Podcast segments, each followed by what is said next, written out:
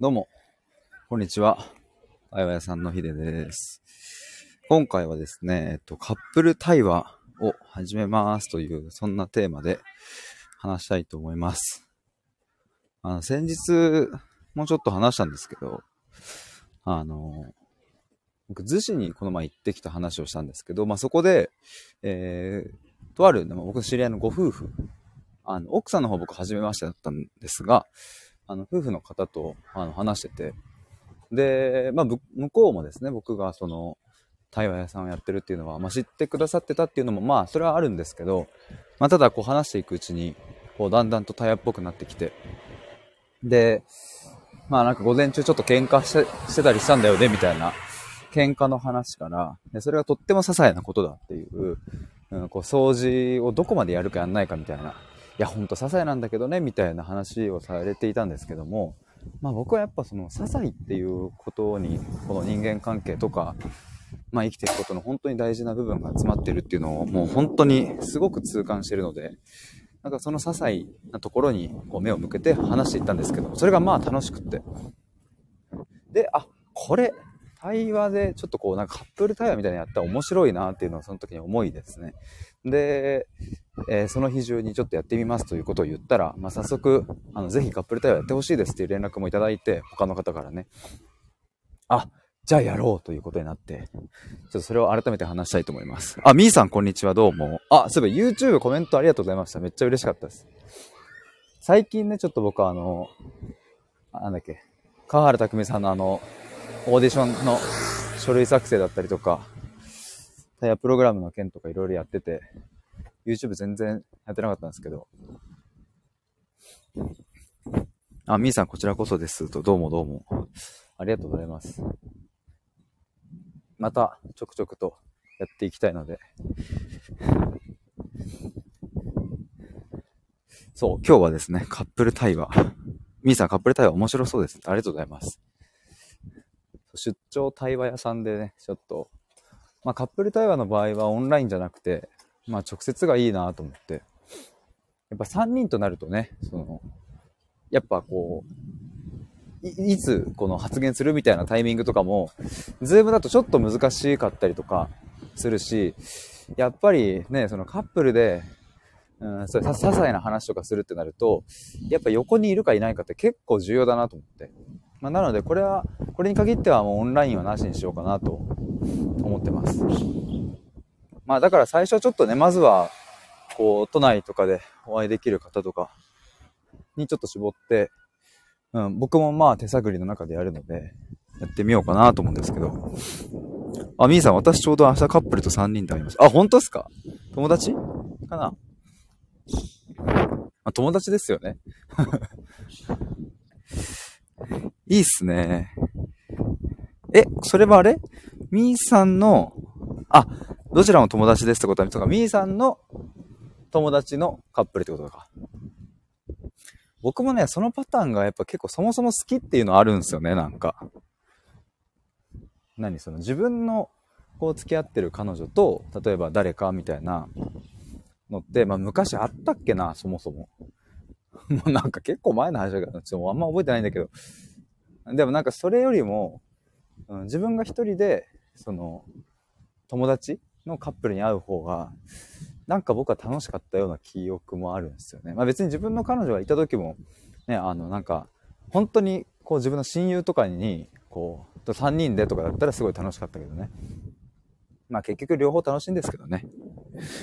まあでも、そう、あの、僕も、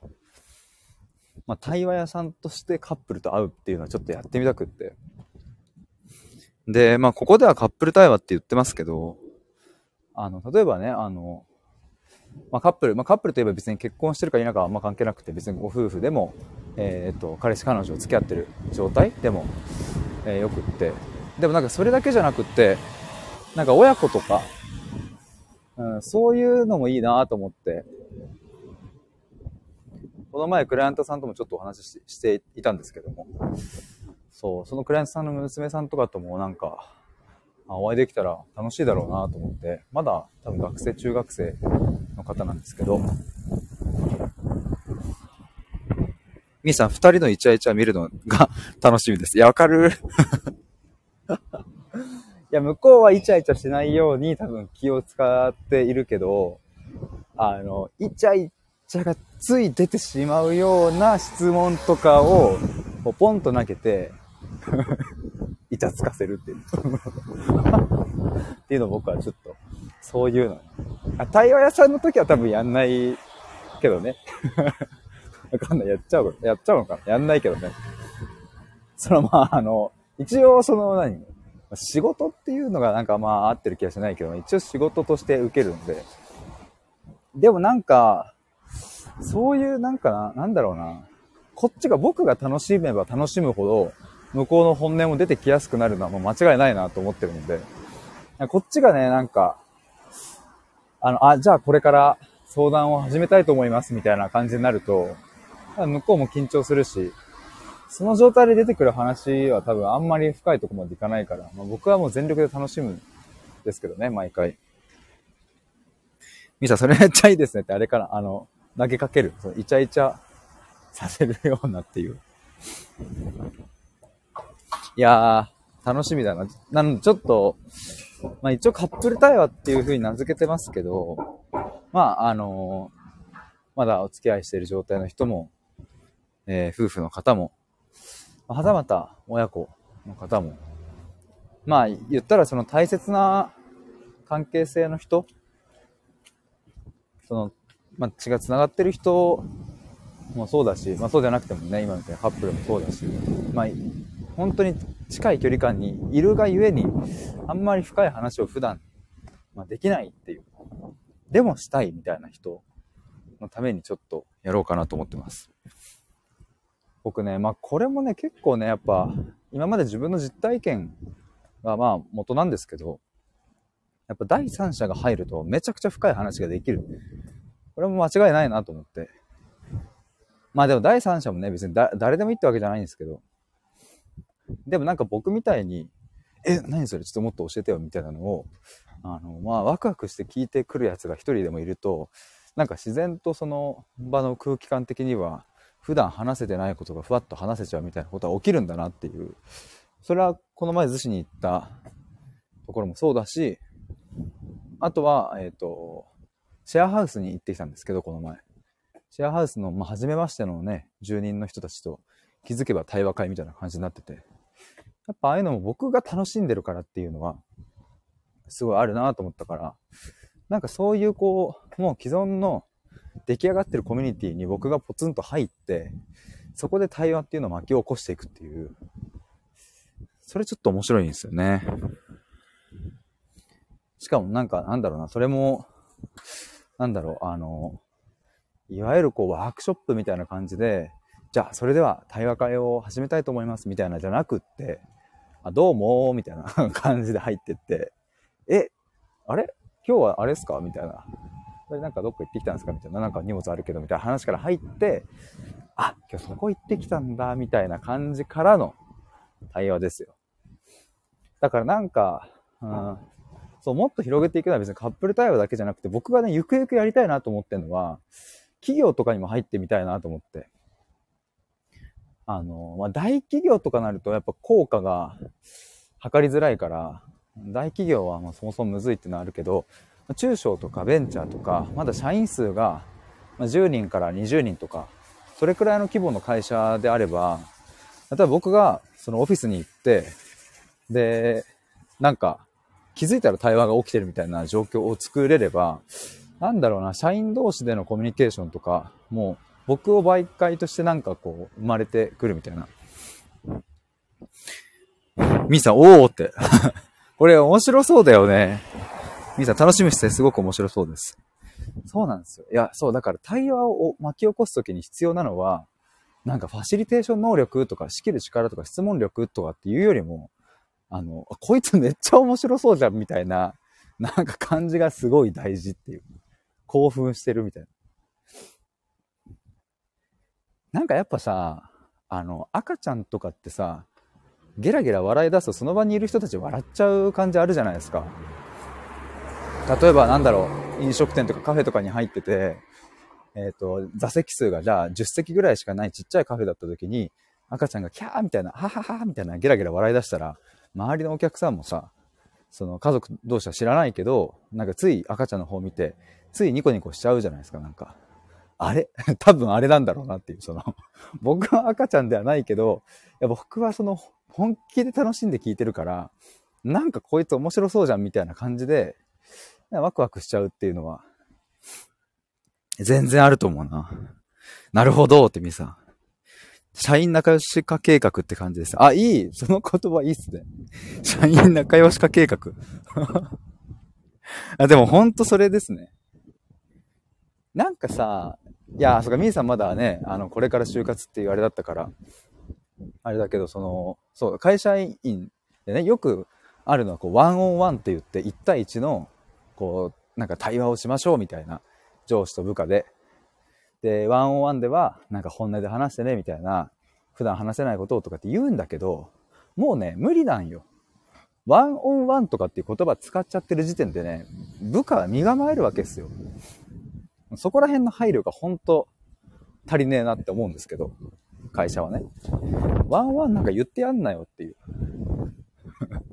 普通1対1、せめて1対1で話そうっていう名前にしてほしい。って思う僕はね、今思うのは。そんなね、横文字でワンオンワンとかって言ってね、バスケでもないんだからさ、普通にさ、あの、1対1で話そうでいいじゃんって思うんだけど、みさん、うんうんっていう。そう、だから、でもそういうね、きっと会社に入ると、うん、多分30年前と比べて今ってそういうこう本音で話そうみたいなのってすごく大事にしてる会社が多い。な間違いないし、うん、それも1対1でやるし、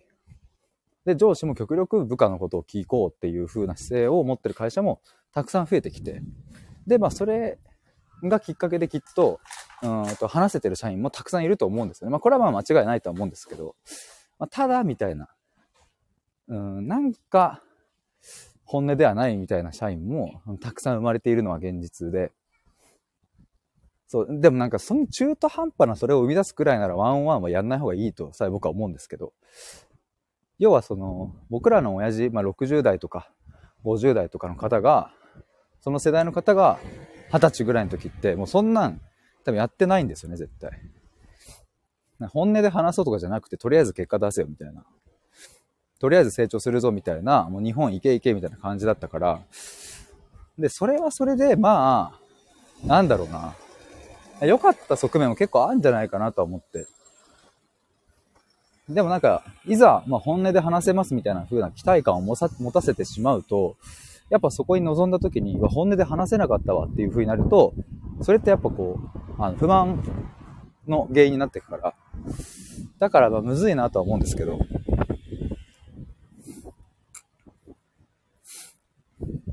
あポンポンさん、これ、もしかして？あ、ごめんなさい。もしかしてとかって言って。あれ、前？やりたいです。やりましょう？え？ごめんなさい。僕がもしかしてあの方かなと思ってちょっと勝手に予想してしまっているので、ごめんなさい。なんかもしかしたら、もしかしたら全然違うかもしれないです。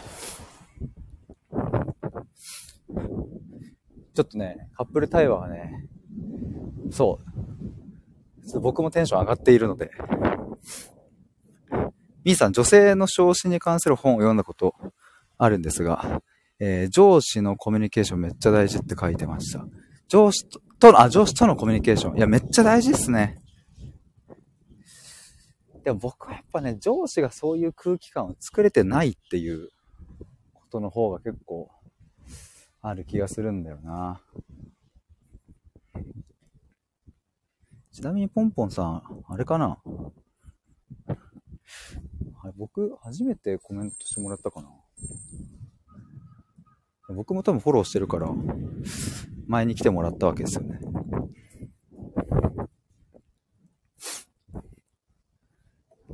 そう、だから僕、ゆくゆくはね、企業とかに、そう、中小というか、ベンチャーとか、そういう企業に入り込んで、でもなんか、フラッとやってきて、フラッと対話を巻き起こして帰るみたいなのやりたい。でもそれは本当この前のシェアハウスに行った時からの着想で、そこからアイデアが湧いてきて、やっぱシェアハウスに行ったのは別になんか、対話会してくださいっていう名目じゃなくて、シンプルに、あの、ちょっと来てくださいみたいな、あの、いい場所なんでって言われて。で、行ってみたら気づいたら対話が起きてて、で、本当嬉しいことに、僕が帰った後、そのシェアハウスで、あの、僕の話で、その後、僕が帰った後も、僕の話でなんか盛り上がっていたみたいで、めっちゃ嬉しくて、それが。でもなんかそれってその、もともとあるそういうコミュニティに、いい意味でなんかこう、あの、何いい意味でバランスを崩したんだなと思って。だから、多分その、対話的なコミュニケーションが生まれたんだろうし。だからちょっとそういう、すでにあるコミュニティを、の中にフラッと行って、対話を巻き起こすっていう。いや、これやるだけでも結構さ、いや、企業の、にとってはすごい貢献できると思うし、企業に貢献できたら、その社員さんそれぞれの生活というかね、人生にも貢献できるし、ってなるとそのご家族にも貢献できるし、まあ、もっと言えばそのね、企業が成長していけば、日本にとってもっといいね、社会になるしとかって思うと、なんかそういう対話っていう側面から僕は、まあ、そうだな、こう、会社を元気にして、日本を元気にしてみたいなことができるよなと思って。しかもそういうよくあるなんか、こう、ワンオンワンとか、骨でみたいな、そういうんじゃないっていう。形式に縛られないから。ちょっとそんなことやってみたいですね。みーさん、ヒデさんの思う対話的コミュニケーションってどんなものなんでしょうか？そうですね。対話的コミュニケーションは、そうだな。まあ、いろんな側面がありますが、まあ、今一個ちょっと絞ると、うんと、まあ、簡単に言うと新たな視点を二人が生み出そうとしてるかみたいなところは対話的コミュニケーションで一番大事なところかな。そもそものベースとして、うん、それこそね、じゃあカップルで話してるときに、片方が対話的なコミュニケーションを取ろうとはしてるけど、片方はもう拒絶してしまうと、それってどうあがいたって、やっぱ対話的にはならないんですよね。だから例えば、うんと、じゃあ私と仕事どっちが大事なの？みたいなことを僕言われた時に あの、そんな、そんな質問すの、なんか嫌だなって思うけど、そこで、え、何それ嫌なんだけど、みたいな感じで、だけで終わらせてしまうと、それは対話的にはいかないから、ま、もちろん嫌だっていう感情を伝えていいんだけど、その上で、なんでそんなこと聞くのっていうこと？どうしてその問いが出てきたのっていう。けあの、あなたは何が知りたいのっていうところを、まあなんだろうな。それは言葉の伝え方はいろいろあるけど、なんでなんだろうっていう。だからまあ、二人でそういう次の視点を見出そうとしてるか否かっていうのは結構大事かなと思いますね。みーさん、新たな視点を生み出そうとしている。うん、これがね、多分、二人に揃ってないと対話的なコミュニケーションは難しいと思うし、まあでも、ちょっと今話してて思ったのは、その片方が対話的なコミュニケーションをしていなくとも、まあせめて自分だけでもこの視点を持ってるかどうかで、なんか自分の人生の変化は多分起きるだろうから、なんかそこは諦めなくていいんじゃないかなと思うんですね。そう、だから対話の良さは多分その、そんなこと思ってたんだとか、そういう考え方もあるんだみたいな、なんか新たな切り口が見つかるみたいなことがね、対話の良さだなと僕は思うんですけど。ほうほう。でもまあもうちょい別の視点で言うとなんだろうな、対話的なコミュニケーション。これはでもそうだな、あの、昨日ちょっと寝ながら一個思ってたんですけど、やっぱ観察だなと思います。これはすごい大事かもしれない。対話的なコミュニケーションをいかに観察できるかっていう相手を。まあ自分もそうかな。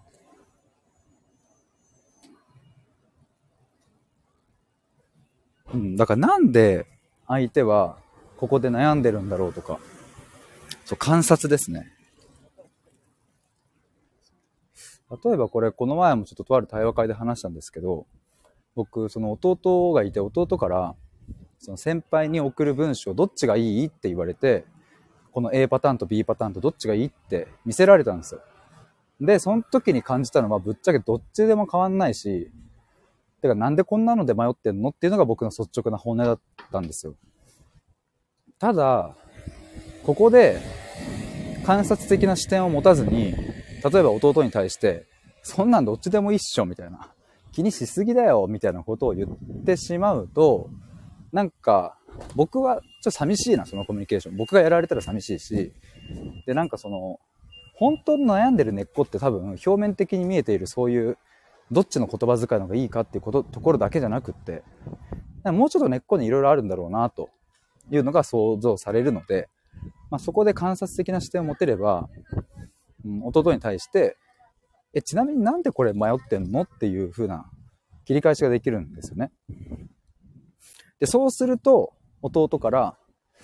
え、だってさ、ここの文章をこういう風にするとこうやって伝わっちゃうかもしんなくないとか、ちょっとこういう誤解が生まれちゃうかもしれなくないとかって言って、こうもうちょっとその弟の悩みがもっと具体性が増していくんですよね。でそうすると、あ、なるほど、だから迷ってんのかっていうことが分かってくるっていう。だからちゃんと相手の悩みとか問いとか、相手の言葉にちゃんと観察的な視点を向けられるかどうかっていう。これはね、結構な分かれ道だなと思いますね。あ、ゆりさん、こんにちは。どうも。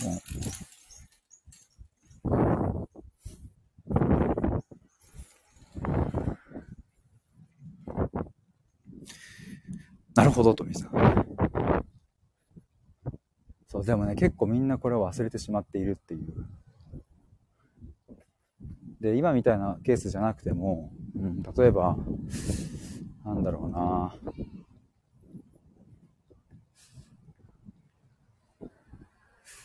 うん例えばじゃ家族を大切にするパパ、パパって素敵ですよねみたいな話があったとして、で、あ、そうですね、家族を大切にするお父さんって素敵ですねみたいな、そういうコミュニケーションってまああると思うんですけど、それって本当に共感してるのかどうかっていうのは、うん、怪しいところで。というのも家族を大切にするっていう言葉の定義は A さんと B さんで違う可能性があるから、そこにちゃんと観察的な目を向けられるかっていうのが大事。だからもし、うん、まあ僕も家族を大切にするってのは大事だと思うんですけど、もし目の前の人がね、家族を大切にすることで大切だと思いますって言ったら、いや、わかるわーってすぐ共感するんじゃなくって、え、なんでそう思うんですかとか、なんか家族を大切にするってどうどういうことを指してますかとか、なんかそういうのを聞いた上で、えー、自分と共感するのか否かっていう。だから一旦そこに観察的な視点を向けて、相手の言葉の定義を、えーと、探っていくっていう、まあ、これが対話的なコミュニケーションかなと思いますね。みーさん、最近家庭教師で教えてる子が悩んでる時に、今何考えてるのって聞くようにしてます。あ、いいですね。それめっちゃ大事ですね。そうなんです。やっぱそれをね、こう決めつけて、なんか、その悩んでたって仕方ないでしょ。早く問題解きなさいとかってね、言っちゃうと、子供はね、悲しくなっちゃいますよね。ええー、今考えてたのに、みたいな。みーさん、言葉の定義を探るのも大事ですね。そうですね。これ大事ですね。そう。でも探り方もね、あるからね。それもちょっとまた話していきたいですね。なんか、ドストレートに、え、あなたにとって家族って何ですかって聞いた方が面白い場合と、それをしちゃうと、ちょっと萎えてしまう場合と、そのシーンによってはね、なんか、そん、そんなドストレートに聞かなくてもみたいなのもあるし、だから聞き方はすごい大事だなと僕も思いますね。私相手がどれくらいその話題について考えているかどうかっていうところも、まあ、話していると、その人の言葉とか表情とか、あの目とかを見ていると、うん、なんとなくこう感じるものがあるから、まあ、それによって質問の仕方、聞き方を変えていくっていうのも大事かなと思いますね。言葉のって、あ、これ読んだか。定義を探るのも大事。何考えてるのって聞いたら思いもよらないことが返ってきて面白いです。そうなんですよ。ね。いや、そこ、それを知ってるか否かってめちゃくちゃでかいですね。本当に。そう、本、本来はそういうものなんですよね、人間って。いや、それをこう気づけてるっていうのは、いや、まさにそれが対話的なコミュニケーションじゃないかなと思いますね。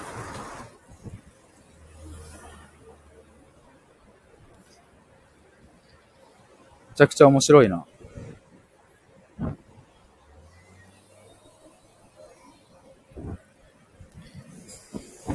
イさんありがとうございます。いや、すごい。なかなか聞けないっすよ、それ。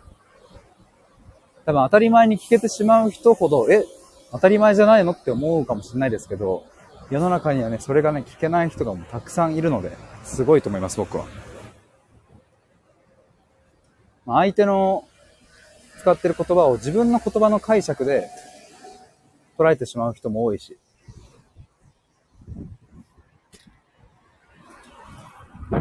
兄さん聞くようにしてからその子も楽しそうに勉強してくれることが多いです。やっぱそうっすよね。それはね、本当に思うな。やっぱそうなんよね。だからぶっちゃけなんか人に何かを教えるときってちゃんと聞いて聞いて聞いていけば勝手に学んでいくっていうのも全然あるしね、教えなくても。楽しそうっていうループに入ったらもう勝ちですね。もう勉強楽しいってなったらもう間違いないですね。いや、そんな感じで、そろそろ終わりにしたいと思いますが、みーさん、ゆりさんありがとうございます。みーさんたくさんコメントもいただいて、ちょっとこの後僕は、あの、ジョナサンに入ります。マジジョナサン週何回行くんだっていう。ジョナサンで作業したいと思います。みーさんすごく勉強になりました。ありがとうございました。いえいえ、とんでもない。ゆりさん、ジョナサーです。いや、ジョナサーです。マジジョナサーですよ。